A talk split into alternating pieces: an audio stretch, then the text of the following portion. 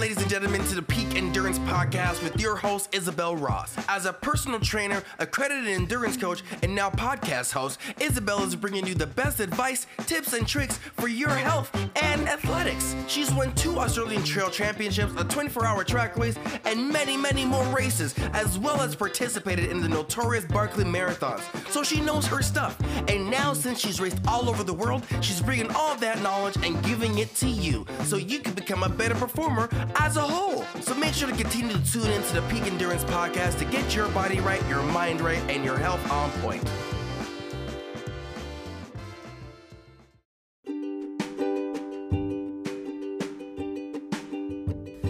Hello and welcome to the podcast. Episode 132 is Answers to Your Training Questions. A while ago I posted on Facebook asking for your questions for a coaching Q&A episode and these are the answers to those questions. Ron comes on to help me out on this one, making for a fun and interesting chat too. I hope you get a lot from this episode and don't forget to add your questions next time I post or just email me your questions and I'll add them to another one of these special podcasts. Now, if you enjoyed this episode, would you be able to do me a favor and subscribe and write a review? I appreciate all your support, and the link is in the show notes. As I have so, so few coaching places left, I've started a new program, Peak Performance Mindset Coaching. This is one on one mindset coaching sessions conducted over Zoom and recorded for you to keep. It is designed to specifically suit your needs of developing a peak performance mindset and approach to running. This is a very limited program as it is highly personalised, so I recommend quickly getting onto my website, peakendurancecoaching.com.au, and filling out the form to get yourself on the waiting list. Enjoy the episode. Hey,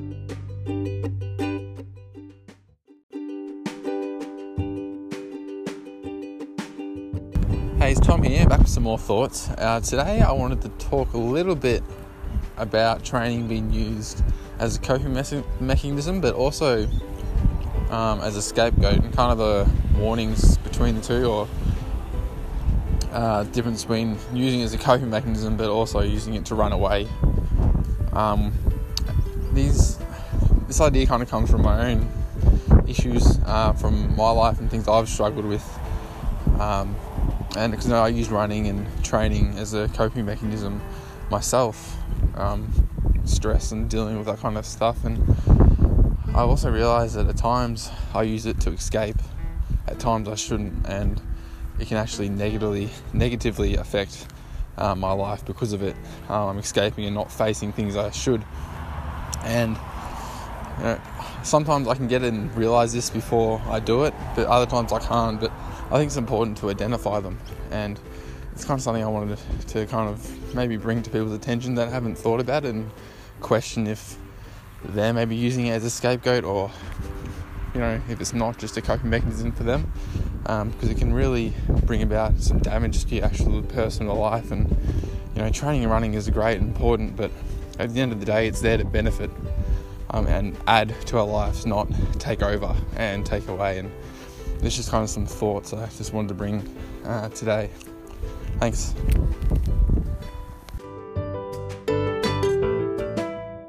So you like running, but you're feeling pain or irritation. You can't enjoy it like you once did. Or worse, your performance has taken a big hit. Now you're reminiscing on the good times where the wind blew past your ears, nature looked lovely as you passed it. What are you waiting for? Go and visit a specialist at Health and High Performance. With the latest in technology and a wealth of experience, the team at Health and High Performance can help you with all your running injury and performance needs. Let's get you back to doing something you love with the results you're capable of. Head over to healthhp.com.au slash run, or you can find them on Instagram at Health High Performance. Health and High Performance are located in Mont Albert, Melbourne, but are available for telehealth appointments not only Australia wide, but also around the world. So contact them now on their website to find out more.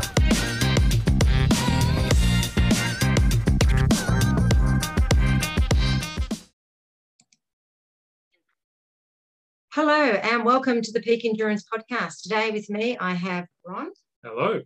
And Ron is here today to help me out because I am the podcast today is your questions, coaching questions. This is a coaching Q&A episode and I thought it would be easier if Ron could ask the questions and I'll give the answers clearly, but then we could also have a bit of a discussion and um, sort of open it up a little bit more with things that might pop into your head. I won't know when you're listening, but Ron might be able to give us some clues. I might. You might. All righty. So um, a couple of months ago, time flies, I posted on Facebook asking in different groups for your questions that you would like me to focus on for the podcast. And these are them. We will see how we go. Hopefully, we'll get through them all. If not, we may have to do a part two. Otherwise, I will do a part two at some point with getting more questions. But let's get cracking. What's the first question, Ron? Okay, the first question is to do with cross training. Uh, what sort of cross training should we do and how often should we do it? All right. Now, cross training obviously is training that we do to help and support our running. And we do it because we want to improve our running. Now, that might be improving our running through not getting injured, or it might be improving our running through providing a different stimulus. So we need to decide which one it is. if we find that we if we train five to six days a week running and we get injured and we can only train say three days a week running or four days a week i'd say at a minimum you need to do four days a week then you can probably do a little bit more cross training maybe three days a week cross training as in having maybe a swimming session on a running day. But if you are just doing it to support your running, I would say one to two times a week. Okay, so the types of cross training there is cycling. You can do that on a stationary bike, either at, at home, you've got the special clamps for the back wheel, or at a gym. or you could go for a gravel bike or a mountain bike. You can, of course, um, train on a road bike. I just am hesitant to encourage that only because I think the roads are so dangerous um, and cars are so not accommodating of cars these days. but personally, I would be very hesitant to ride on the road for fear of getting injured or worse. So, if you are training on a stationary bike or a, gravel mountain bike, you can do um, standing work. So if it's easy to do it on a stationary bike. If you're on a normal bike, you can just stand in, in the pedals and push up a hill. That really strengthens the legs for running. And tempo work, just getting it into a decent hard gear, not so hard that you're ripping your knees out, and just crank the legs over and really get some work done. You can, of course, do all of this on a road bike as well. Elliptical trainer is good. I can hardly say the word. If you're injured, because it is, uh, it mimics the running style but without any pounding, it just um, is boring. So that's the problem with that one. Yes. And it, of course, it relies on gyms being open, which at the moment is certainly if you're in Victoria, very infrequently. Swimming is also another good one if you are prone to injury because um, it's it's non-weight bearing. For that reason, though, of course, if you are purely if you're doing a lot of swimming, then your muscles don't get, and bones don't get the same strength benefits. Um, also, swimming require it, it really is good for strengthening your lungs and those sorts of things. But and, and, it's great. And and every time the pools are open, I think I should go for a swim, but then I get so bored. So it all depends. I find it very difficult swimming as well. Um, it's it's a whole different use of your lungs. Yeah. Yes. You know the the whole holding your breath and breathing in and out um, quickly. I find even though I'm fit for my running, I find when I first start back at swimming, I'm not fit for swimming because it's a whole other way of breathing.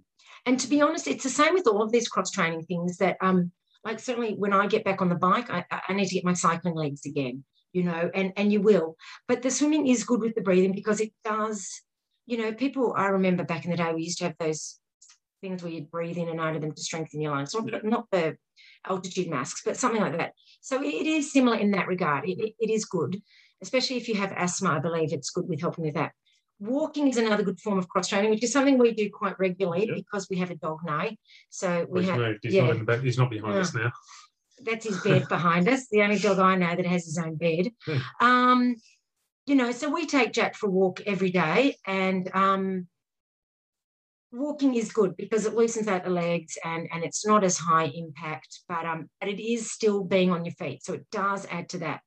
Now we have recently taken up rollerblading, or I have. Yeah. Ron's, Ron's um, done ice skating before, but you know that works the legs quite well, and it's um, it's a challenge. Let's put it that way. Um, especially going down a hill. And, and that's my only other concern is like it's really good, but it, there is the potential for injury. I haven't, I've only rollerbladed twice, but I haven't fallen yet. And, um, and I, which is just as well because I refuse to wear knee pads. So so um, yeah. Also, yoga um, is really good. There's lots of one-legged balances and um, mobility, which I actually think yoga is one of the best things as cross training. My personal favorites are yoga and cycling, um, or benefits for running. Cycling benefits running. Unfortunately, running doesn't benefit cycling, so it only works one way. but um, many years ago, I was injured and I couldn't um, run for six weeks, and I was just on the bike. And um, I can't remember when it was and what race it was, but I know I did really well in some races after um, after that long cycling sessions. And I did a lot of the hard tempo work on the stationary bike, and that really strengthened my legs.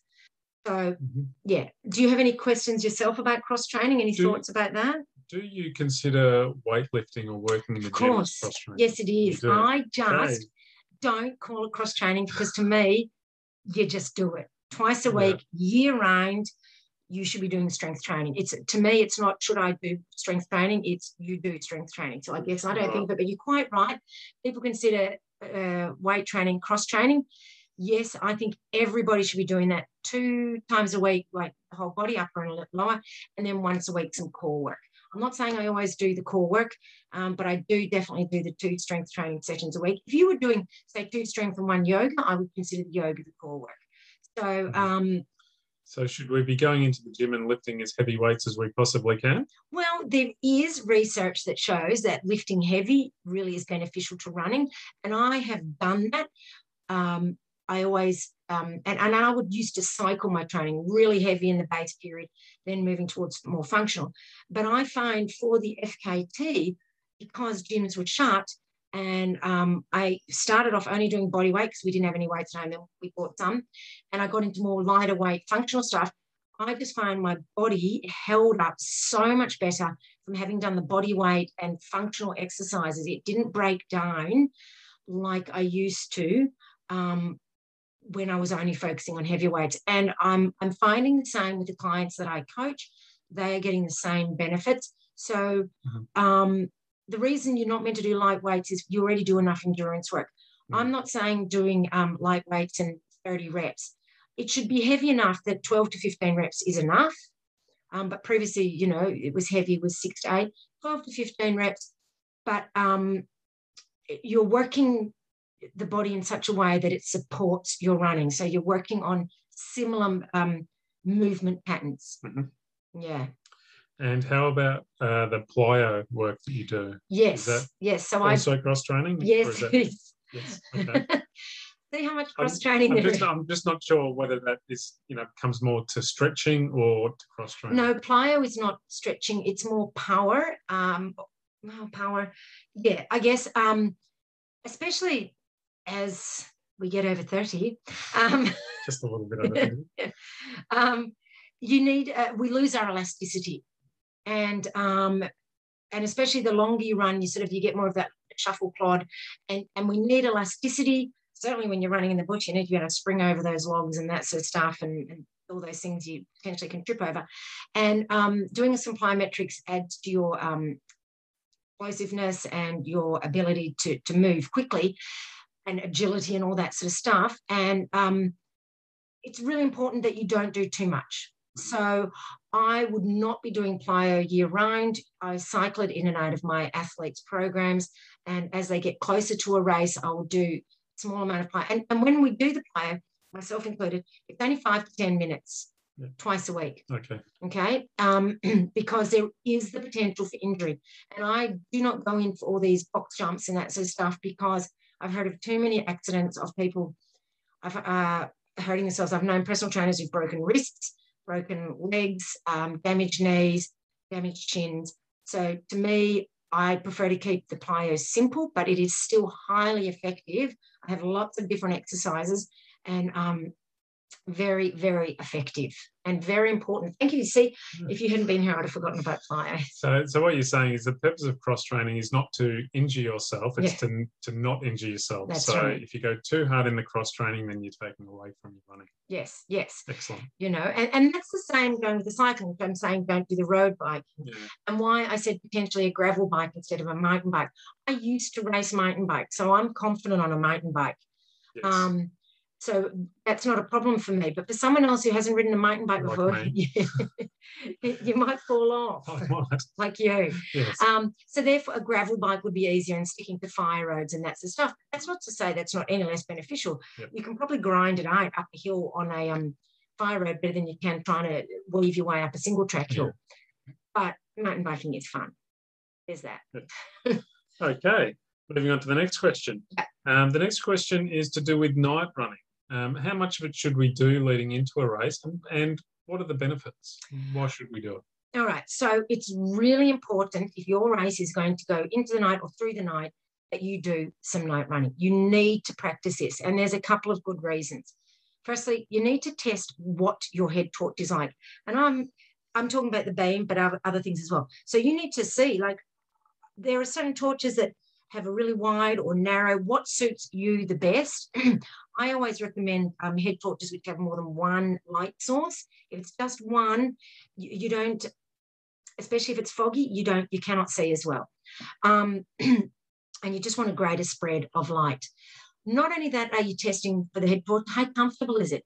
If you're running, is it bashing around all over your head? Can you tighten it? If it's tight and doesn't move around, are you, are getting a sore head? Yeah. if I have it too tight, it hurts my head. So I find, um, for me, the Petzl NAO, which is what you got me Yep. onto. Before that, I used Ay Ups, and they were great. But the, when you've got a lot of hair like me, they didn't sit on my head right, Mhm. whereas the Petzl does.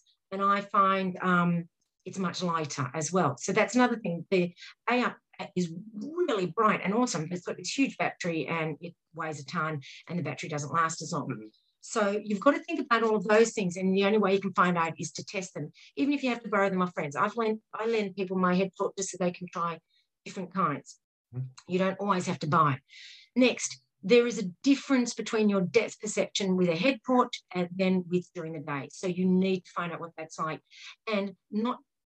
And it changes throughout the night. So as you move from evening to dusk to dark, that's completely different to when it's completely dark. So you need to test your head torch through those stages. Then again in the morning, going from um, dark to pre-dawn to dawn, it changes and your depth perception changes and everything changes. And you need to test what your head torch is like through those. Mhm. Okay, so you need to train at night in the evening, and you also need to train early in the morning. Okay, so that's what is recommended. Just do your runs at those times. It's not like doing extra running, you just do them then Okay. How often as often as you can not every single run but you know maybe um in the you know two months leading up to it you know one run a week certainly if you're a, a um a race sort of in spring or something you'll have trained through winter so you probably will have run in the dark Yeah. in the mornings Yeah. Okay. Um, all right. The next question is what sort of cross training should we do if we have Achilles or plantar issues, um, which which may stop or definitely reduce your running? Mm. Um, what sort of specific training recommendations would you suggest? All right. So with Achilles um, and plantar issues, really, you need to train on the flat because the hills, it's getting up in the toes and everything um, as you're pushing up hills and, and going down hills. It's really going to hurt it. Um, flat, deload mainly. Okay. So cut back the kilometers. Stretch the calves for both. Both of those require calf stretching, and I would recommend rolling the foot on a ball. Um, the person who asked about this asked about mountain biking. Now, I would say um, that the stiff shoes, stiff bike shoes, and even the mountain, well, you can get some mountain biking shoes. I'm talking about the clip-in ones uh, because I'm considering that if you're riding, you're using clip-ins, not runners. Um, you those stiff bike shoes can actually make plantar and Achilles worse, Uh, uh, Okay. especially if you're on a road bike. It will make it could make it worse. Um, a lot of the mountain bike shoes are they're going to be stiffer than normal shoes, even the mountain bike Mm. ones.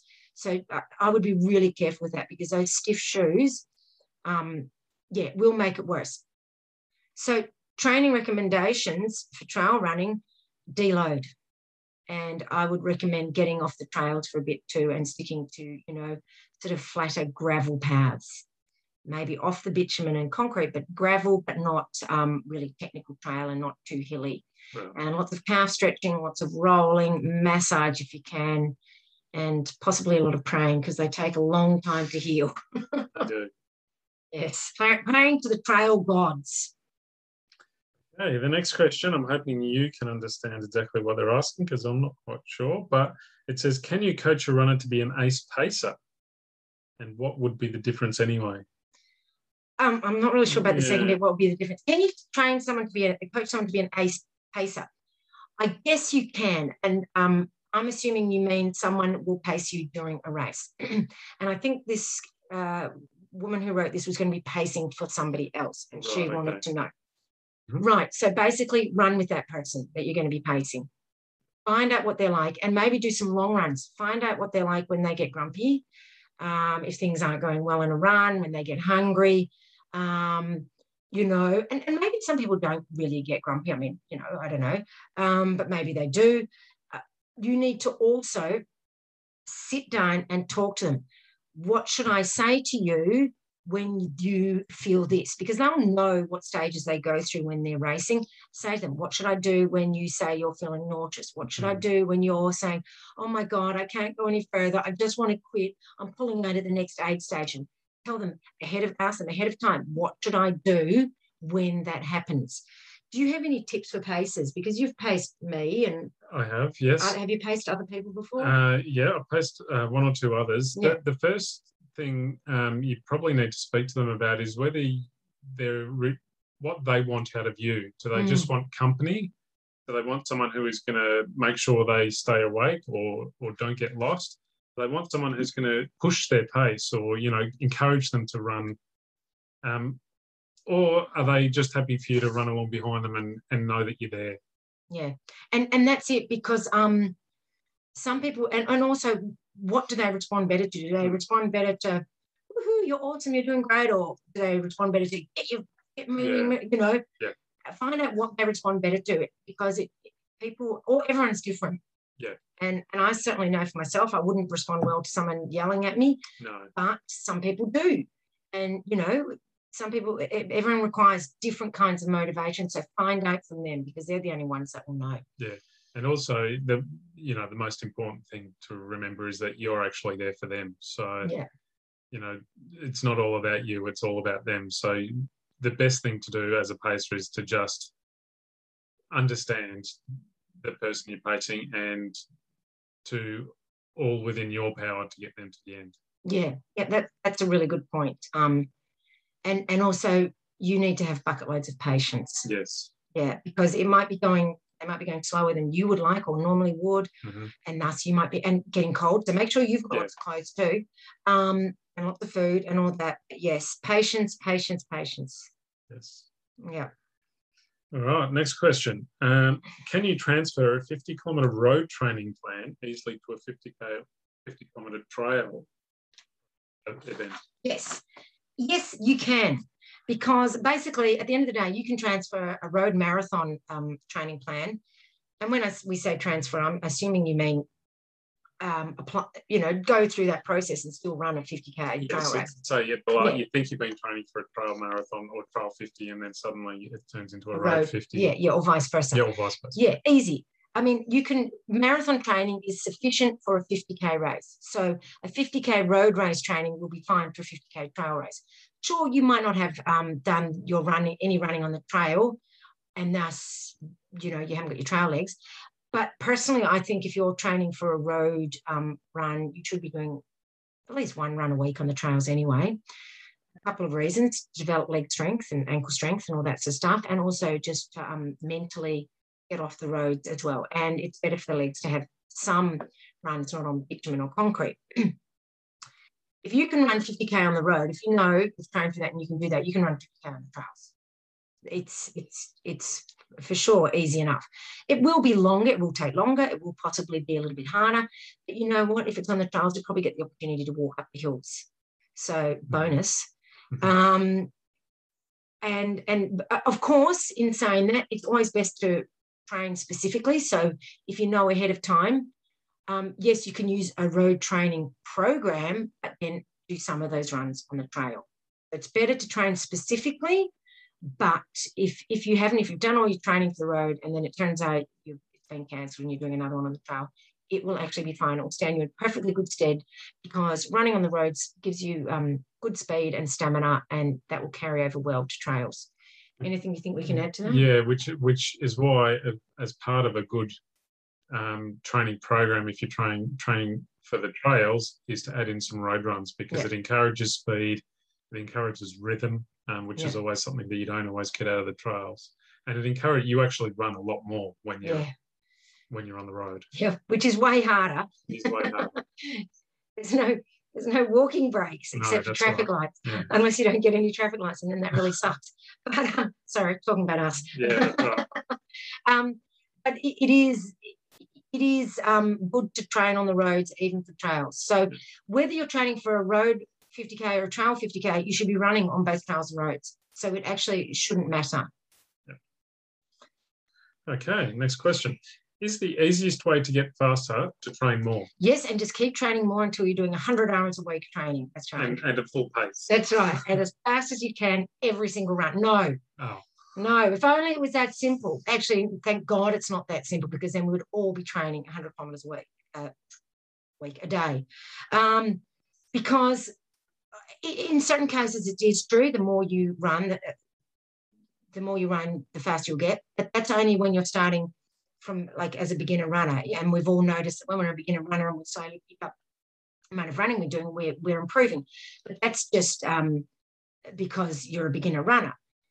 Once you get to a sort of, you know, a steady kilometer distance, there comes a point of diminishing returns where increasing the amount of training you're doing leads to more injuries, more being run down, all those sorts of things. So there is a sweet spot, and the sweet spot is different for every person. My sweet spot personally is around 120 kilometers a week.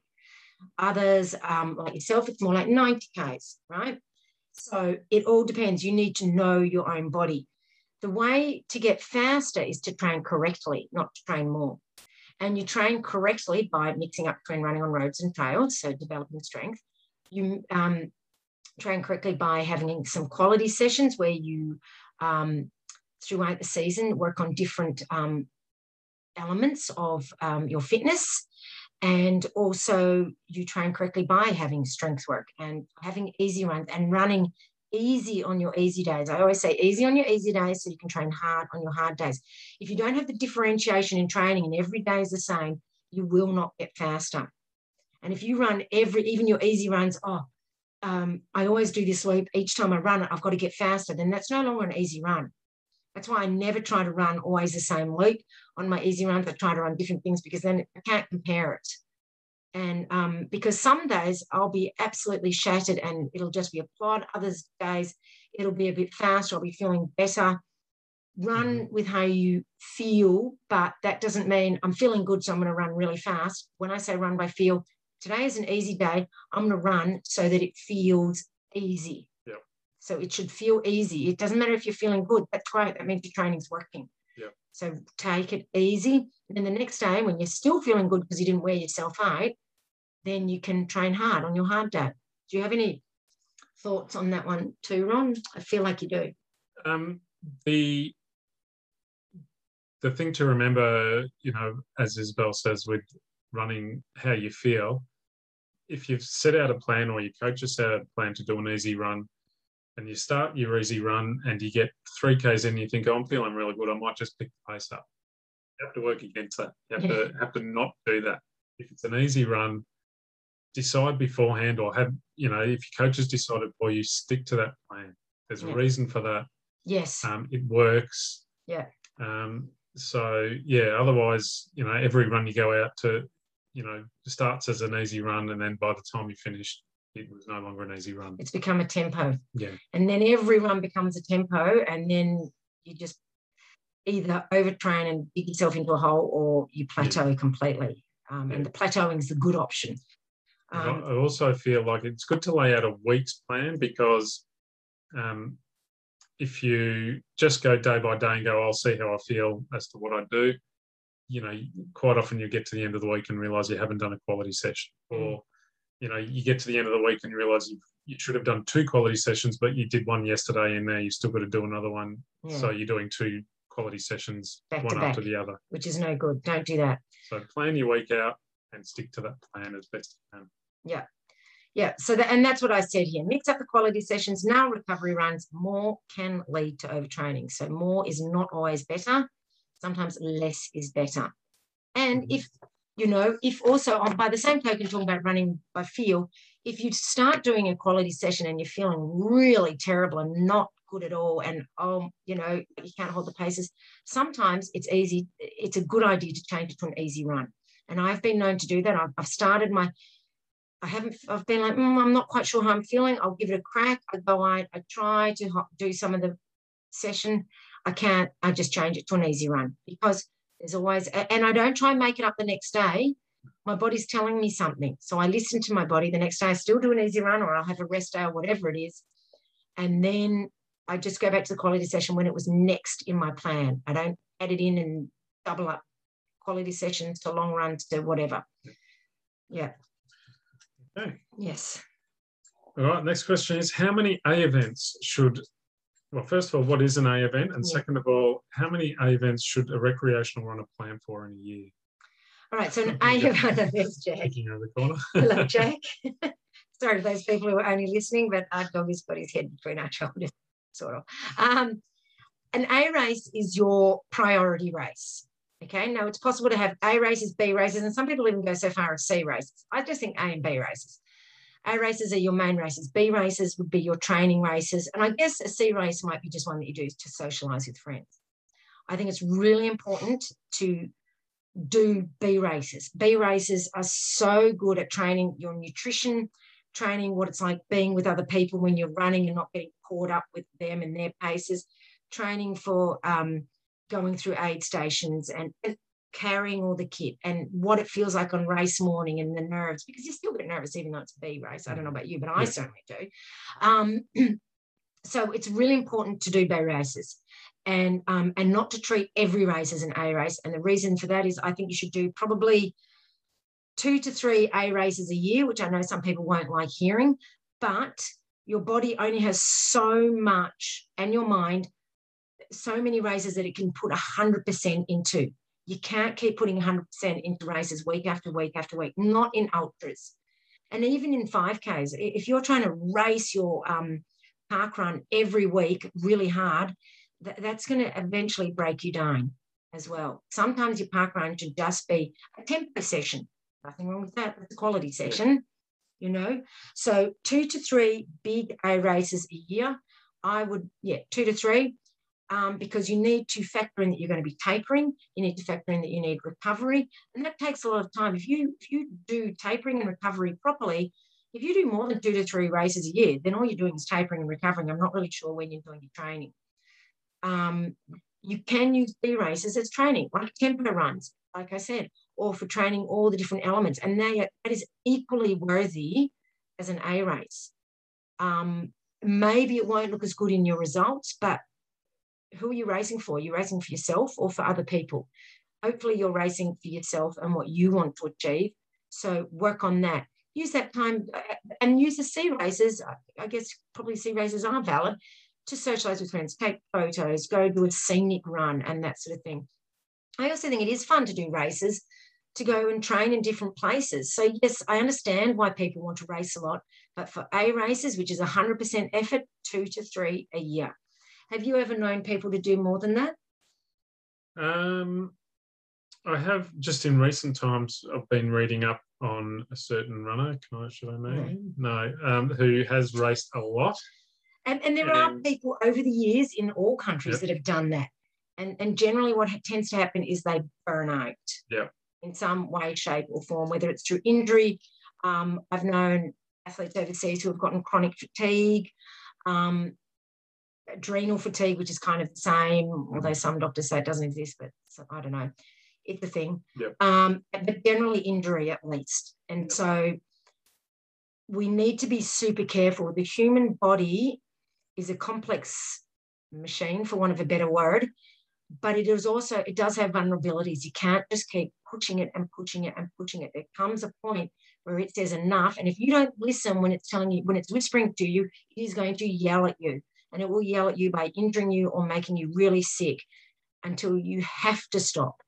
And you don't want to be in that position. So sometimes you have to put the not so much ego aside, but the pride perhaps aside and go, this race, I'm not going to, you know, pe- people are going to see that I'm not pushing 100%. I'm just, you know, using it as a training run and tell people if you want to, oh, this is a training run. You're not sandbagging if it's the truth. Yeah, and every now and then you see someone pop up like your Kilians or your Pat Farmers who, you know, have that have that body where they can go out and they can train 200 to 250 Yeah. kilometres a week. No. And you know, there's a temptation for us to go, well, if he can do it, Yeah. why can't I? Um, But they're the genetic anomalies. that's right. You shouldn't be comparing yourself to those sorts of people because they're very far and few, few and far between. Yeah, exactly. And and unfortunately, well, probably I don't know, fortunately or unfortunately, we can't all be like that. Fortunately, because it's great that we're all different. And all that means is you have to be more creative with your training and your racing, and you have to be more selective and um, really choose the races that mean something to you. I don't know about you anyway, but certainly with the prices of races, I, I wouldn't be able to afford more than two to three A races Yeah, that's right. Especially if they're, if they're big enough to consider them an A race, then they're generally Yeah. pretty pricey. Yeah, and it's not just a race, it's going to be traveling, it's going to Yeah. be the kit you need. It's like, whoa, who can afford that? Yeah. You know, so um there's that to take into consideration too. But yes, we my role as a coach and and my aim is to get people to be in this sport as long as possible because I love this sport and I think everyone else does. We're not runners because we don't mm. love it. Yeah. And we want to run forever for as long as we possibly can. And the only way we can do that is to look after our bodies. Doesn't matter how young you are and think, oh, it's so far in the future. I, I don't need to think about it yet. Believe you me, I used to think like that, and here it is. you know, it Yep. comes eventually. Yep. You do get older, and and but that's well, that's awesome for starters. But then you just have to be um, more creative with how you go about doing things. But yes, even when you're young, look after your body because it's the only one you got, and you don't want it to say to you, "That's it, you are not running anymore." Yep. Yeah. Very good. Okay, next question. Just having a look at how many more questions we've got. How long have we been recording? I didn't look. Neither did I. How professional is that? Um, I'm just wondering if we should do this one as the last one, but I can't. Uh, well, let's do this one, see how long it goes. Um, so there is um, quite a bit of conjecture about using poles. Some people think that using poles is cheating. And I, I think, although we won't say his name, I think we know who, who- Yes. who wrote this question. Yes. The question is, is using poles cheating? Yes. Well, obviously, me being the person who loves poles would say no. And, and it's actually not cheating unless the rules say uh, you're not allowed to use poles, which some races now are saying that. Um, Even in Australia? Not in Australia. No. Sorry, I was thinking of overseas races. I was meant to be doing Barkley Fall Classic this year. When I did the Barkley Fall Classic in 2018, we could get our poles from approximately three quarters of the way. This year, um, no poles were allowed. Right. So, which was really interesting. I'll, I've got some, yeah, it, it was a very hard race. But that, I was like, oh my God, that would have been so super hard. But so in that case, yes, it would be cheating. If poles are allowed, then it's not cheating. And I know it was a tongue in cheek question, and the person was more meaning, you know, it, it, not, it's not about the rules, but is it cheating in the moral of the sport? I still don't believe it's cheating because um, because I don't know why, but they help. And is, wearing runners with grip cheating? Hmm. Is um, carrying um, lightweight gear cheating? Is um, you know wearing a better head torch than you cheating? If I get a better head torch than you, am I cheating? Should we all have exactly the same equipment like they do with the Formula One? Everyone has to have everything the same to be the only way that's not cheating. So no, it's not cheating because we all have different things. We all have different budgets and we all have whatever. So there's that. Poles are not cheating, but they do help immensely. They make a huge difference, and I highly recommend them because they make it way easier. Not cheating, just easier. There's a distinction. It's not cheating if everyone can do it. Yes, if everyone has the capacity and is able to do it if they want to, then it's not cheating. But yes, it is does make it easier. Um, it makes climbing the hills way easier.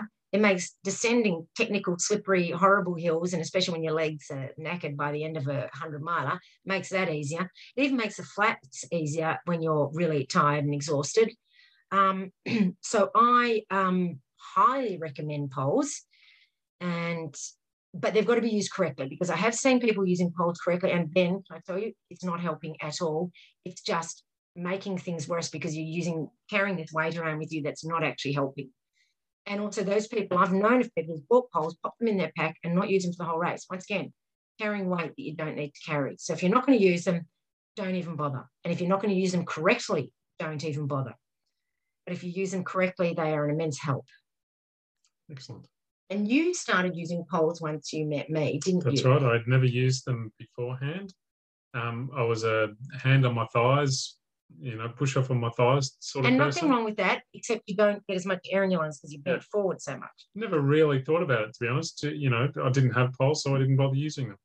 Um, but once I started using them and started to use them properly, um, I've noticed it has been, especially once we start doing a lot of elevation, it's a huge help.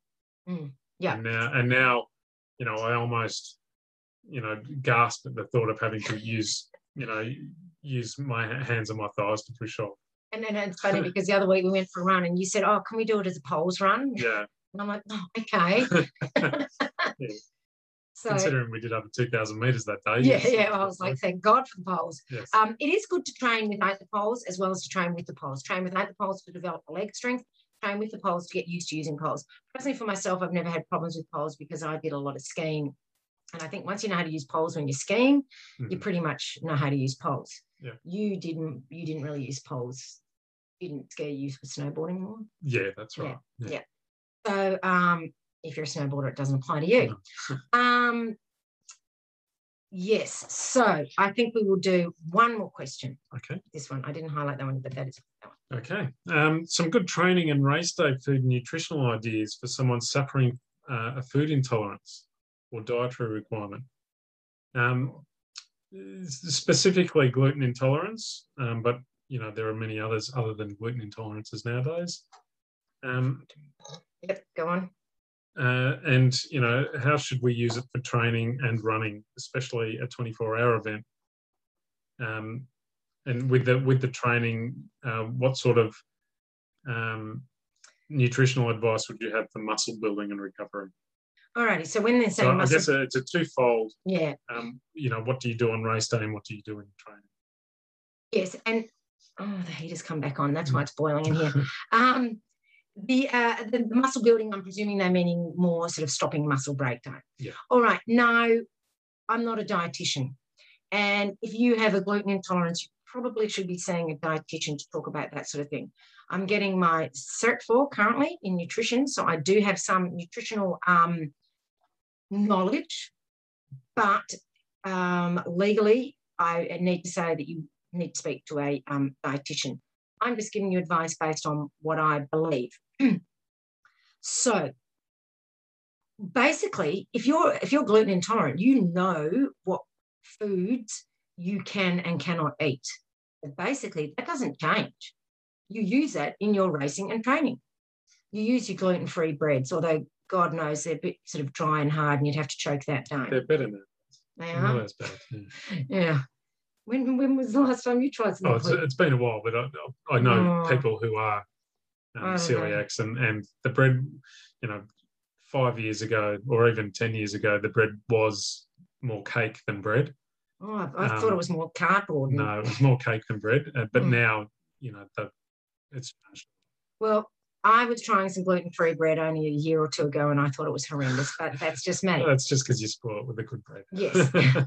when when you can't eat the good bread, then I guess you know your expectations change. Yeah. So, um, but basically, you should be used to that, and you should know what you can have. I mean, to be honest, I, I can't tell you what you should eat because only you know. And um, so, obviously, go for gluten-free stuff. And if you have any kind of intolerance, like personally, I've got um, quite a lot of food intolerances. I don't eat food from the aid station because I don't know what I'm getting. So I will only eat food that I pack for myself. I, I hide my drop bags, or I'll have a crew whatever it is, I will eat what I know I can eat. And um, so especially if there's home baked things, I won't eat that because I've been known to do that and I was horrendously ill. So I would not be eating anything from the aid station, only bringing your own foods. And that includes drinks because um, the, the prepackaged drinks, you know, they make them from powders or whatever. You don't know what's in that. It could have something in it that sets you off. So either go onto the website of the race and then find out what they're using and train with that, or don't use anything at the aid station. Those are your two options. But you don't want to be trying something new on race day. It's it's an you know it's a well known piece of advice not to do anything new on, on race day, and that includes any of the food at the aid station that you have not tried before. And certainly with the drinks that they make up the aid stations, my other issue is even when you've tested them at home, everybody makes them up differently. And I can tell you when they've got that huge vat and they're scooping it in, they don't know. It's so hard yeah. to tell. And you like your electrolyte drinks really sweet. I like yeah. it really weak. So if Ron made it and he tested it, oh yeah, that's perfect. And I went to drink it, I'd go, oh, that's horrible. Yeah. So um, they may test it and they may go, that's perfect. And you might drink it and get instant stomach cramps. So even if you've tested it, personally, I still believe you should only be drinking your own things. I take little sachets of, of the electrolyte powder that I know works for me. I only stick to my things and I always have done that. To be honest, I don't even drink their water because um, chlorinated water upsets my stomach. So I, I only drink filtered water. So yes, I'm a bit of a princess, but it does create some issues it, for us when we do a long run. it does because I can't drink from the taps. Yeah. That's why I make sure I bring all my own drinks as much as possible because I hate buying bottled water. But um, when I'm racing, I have to admit I do use bottled water and I feel terrible for it, but I just cannot drink. I literally cannot drink um, chlorinated water and I instead, well, I just don't drink it because it actually makes me sick, physically makes me sick. Um, so don't eat from the aid stations, train with what you have, what you know you can eat, and um, race with it too. In regards to foods for muscle building and recovery, well, I highly recommend protein in whatever source you find suits you ethically and um, financially and whatever. So personally for me, I eat meat. So I will have um, some form of meat at lunch and dinner, you know. Um, I'll have protein powder on my porridge in the morning. I'll have peanut butter on my toast for snack. So I always have some form of protein source with every meal. You really need protein for um, muscle recovery and rebuilding. And I'm training most days twice a day. I'm either running in the morning and then weight training in the afternoon or in a normal world, maybe doing yoga or something else. So I'm at least going for a walk. So although that's not training, it's doing something. But certainly if you're training twice a day, you need to make sure you're getting lots of protein. And even once a day, you know, you need protein. And when you finish your run, you need some form of protein when you finish. And protein helps keep you feel feeling fuller for longer. It's more satiate, satiating. I don't know how to say satiating. it. Satiating. Yes, I think you're right. I just can't speak sometimes. There's certain words I find really difficult. And even though I know that's how I you say it, I won't be able to say it again. um, it's like it's like that bone in your back that I yes. can't say. Tailbone. Yes. Um, so funny when you try to I can't say it. Um, we've had lessons in it and I still can't say it. um, so basically, if you have any kind of intolerance, it could be gluten intolerance, it could be whatever it is, or if you're vegan or if you're whatever, you stick to what you know works for you because you don't know what you're getting at an aid station. And yeah, so just stick to what you know. What are your thoughts on that one? Um, I, I don't know if we want to get into this, but um, talking about um, planning your nutrition for a race, you know, setting out drop bags, mm. you know, what sort of food should you be eating? Um, uh, you know, what sort of plan should you make? What sort of calories should you um, be taking in in a race? And what, and what sort of foods should you be eating to get that calorie? Once again, whatever suits you. You should be consuming anywhere between two to 300 calories, although I've also been told three to 400 calories, but I think that's almost a bit unrealistic. Two to 300 calories an hour. Um, and personally, I have my a list of foods that I've written out with all their calories, and that includes, you know, sandwiches, wraps. So I've calculated it all. Then I work out what I'm going to eat to maintain those calories, and I bag them up for the different sections of a race. It's whatever works for you. Now, I've I find certain things that work for me that don't cause my stomach to get upset, but then I've also found certain things that work for me that don't cause my stomach to upset, get upset. But when I race, on this particular day, they do upset my stomach. Okay. So it's like, you know, I was just being with a client. It, it depends. What did I eat the day before? Am I well hydrated? It all depends. If you need to be really well hydrated to be able to digest foods properly. So no matter what you're eating in a race, you need to be making sure you're still drinking water. Not over drinking. I'm not talking about that, but sipping. So otherwise you end up with this huge bolus in your stomach, which is a huge lump of food, and it can't go anywhere. And you're running and it's jiggling and it's horrible. Um, the water helps to break it down and helps you to digest it. And that actually, we might as well finish the questions because what causes stomach issues and how to deal with them when they arise. That's what I'm talking about. Drinking lots of water. What causes stomach issues? Like I said, it depends on what you are have eaten the day before. Also, you can go back to the podcast number 119 with Louise Burke or number 53 with Ricardo Costa. A lot of great info there. I'm also soon going to be interviewing Patrick Wilson, who is the author of The Athlete's Gut. I'm interviewing him uh, towards the end of October, 20th of October, and his his book is all about stomach distress in athletes. So that's one to look out for. That will be um, out around early November, I'm presuming.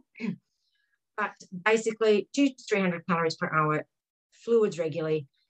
Just make sure that you don't eat anything with heaps of salt and heaps of sugar because those things tend to upset your stomach more. And also, um, it- it's a bit easier when you when you've got crew rather than drop bags. But plan for the unexpected. Yeah. Um, one thing we found um, when you were doing your FKT was we made all these plans. We spent the week beforehand, you know, making bags full of all the nutrition that you're going to possibly need. And I didn't need any of them. And you got 30 k's in and it all went out because you couldn't stomach it.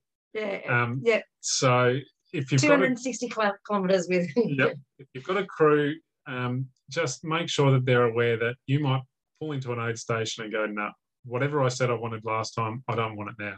I can't stomach it. Yeah, we So- took all that food home and I Yep. just ate chicken. Yep. Yep. That's Um, it. So, and chicken and, and noodles. Yes. Yes. Um, so just be aware that no matter how much you actually plan for race day, once you get there, that might all go out the window. So the sign of good crew is to have backup options. and, and for a drop bag, I would recommend also having backup options, just Yep. different things in there. And sure, you might throw it away at the end. If you've got a dog, give it to the dog or something, you know, but have some maybe some fresher sort of things um, available because you just don't know. There's nothing worse than going, this is all the food I've got. And by God, that just makes me feel ill looking at it. That's really depressing. So, you know, A, in that situation, you might just have to force yourself, but they have some other options around. Mhm. Next Okay, question. next question. How do I maintain my mental and physical state when injured and can't run when all I want to do is drink beer, eat pizza, and disassociate yourself from running altogether? All right. Now, I'm sorry, but then you're just going to have to, um, well, basically, do the complete opposite. You're going to have to volunteer for races, volunteer for, say, Aura, where you may not even have to go to the race, you can just help out online. But I just find you really need to stay involved in the running community. Um, I haven't been injured in a long while where I've had to take time off from racing, but many years ago, I, I would just go every, if I was injured, I'd go and volunteer at races because it kept me in the community, it kept me feeling good about it. This is the time when you should actually be really focusing on your running. Do um, find a form of cross training. That's why I also think having cross training in your program is really good because then if something happens and you get injured, it's not like, oh my God, you've got to pick something up from scratch. You already know how to do some mountain biking. You're already good at yoga. You're already used to swimming. So you can do that and you've already got that. And you maybe even have some friends who do those things. So you're still seeing people. And yes, I understand about the wanting to drink beer. For me, it's wine, eat pizza.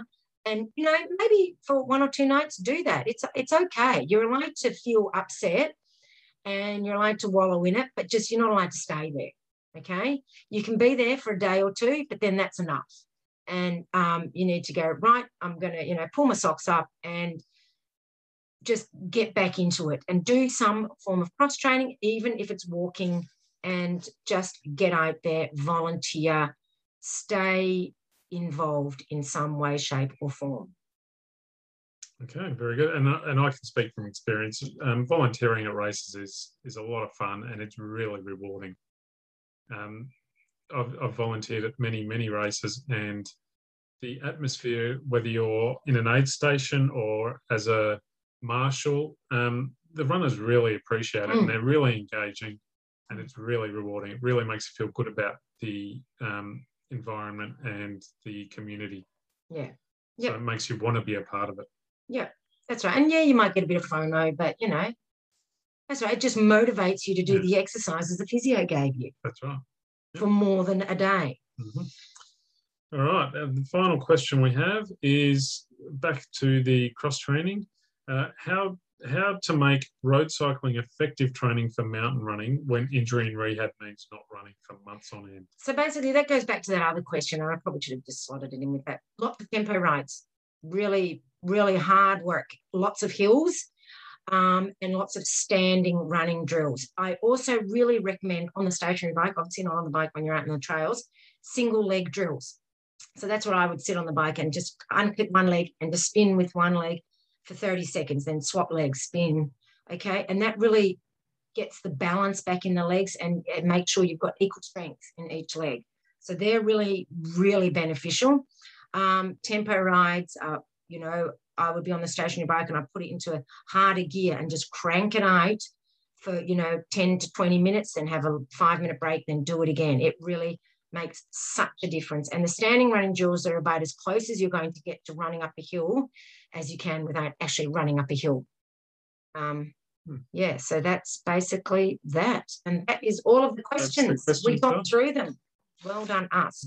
So um, I hope you've enjoyed this, or we hope you've enjoyed Yes. this and gotten a lot out of it. And if you have more questions, please feel free to post them on the Peak Endurance Podcast Facebook page, and um, then I can get to them. And if I ever post again saying I'm doing another one of these, please make sure you add your questions. And of course, you can also email me your questions, Isabel at peakendurancecoaching.com.au. Thanks for joining us. Thank you.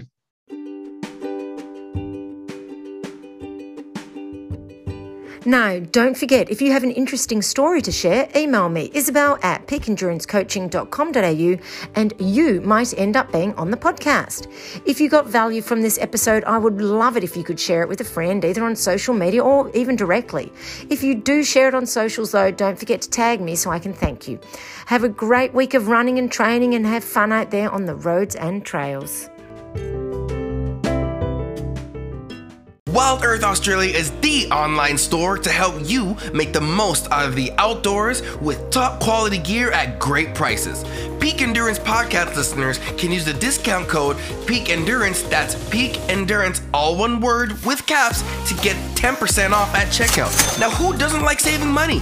Head on over to wildearth.com.au to get everything you need for your next adventure.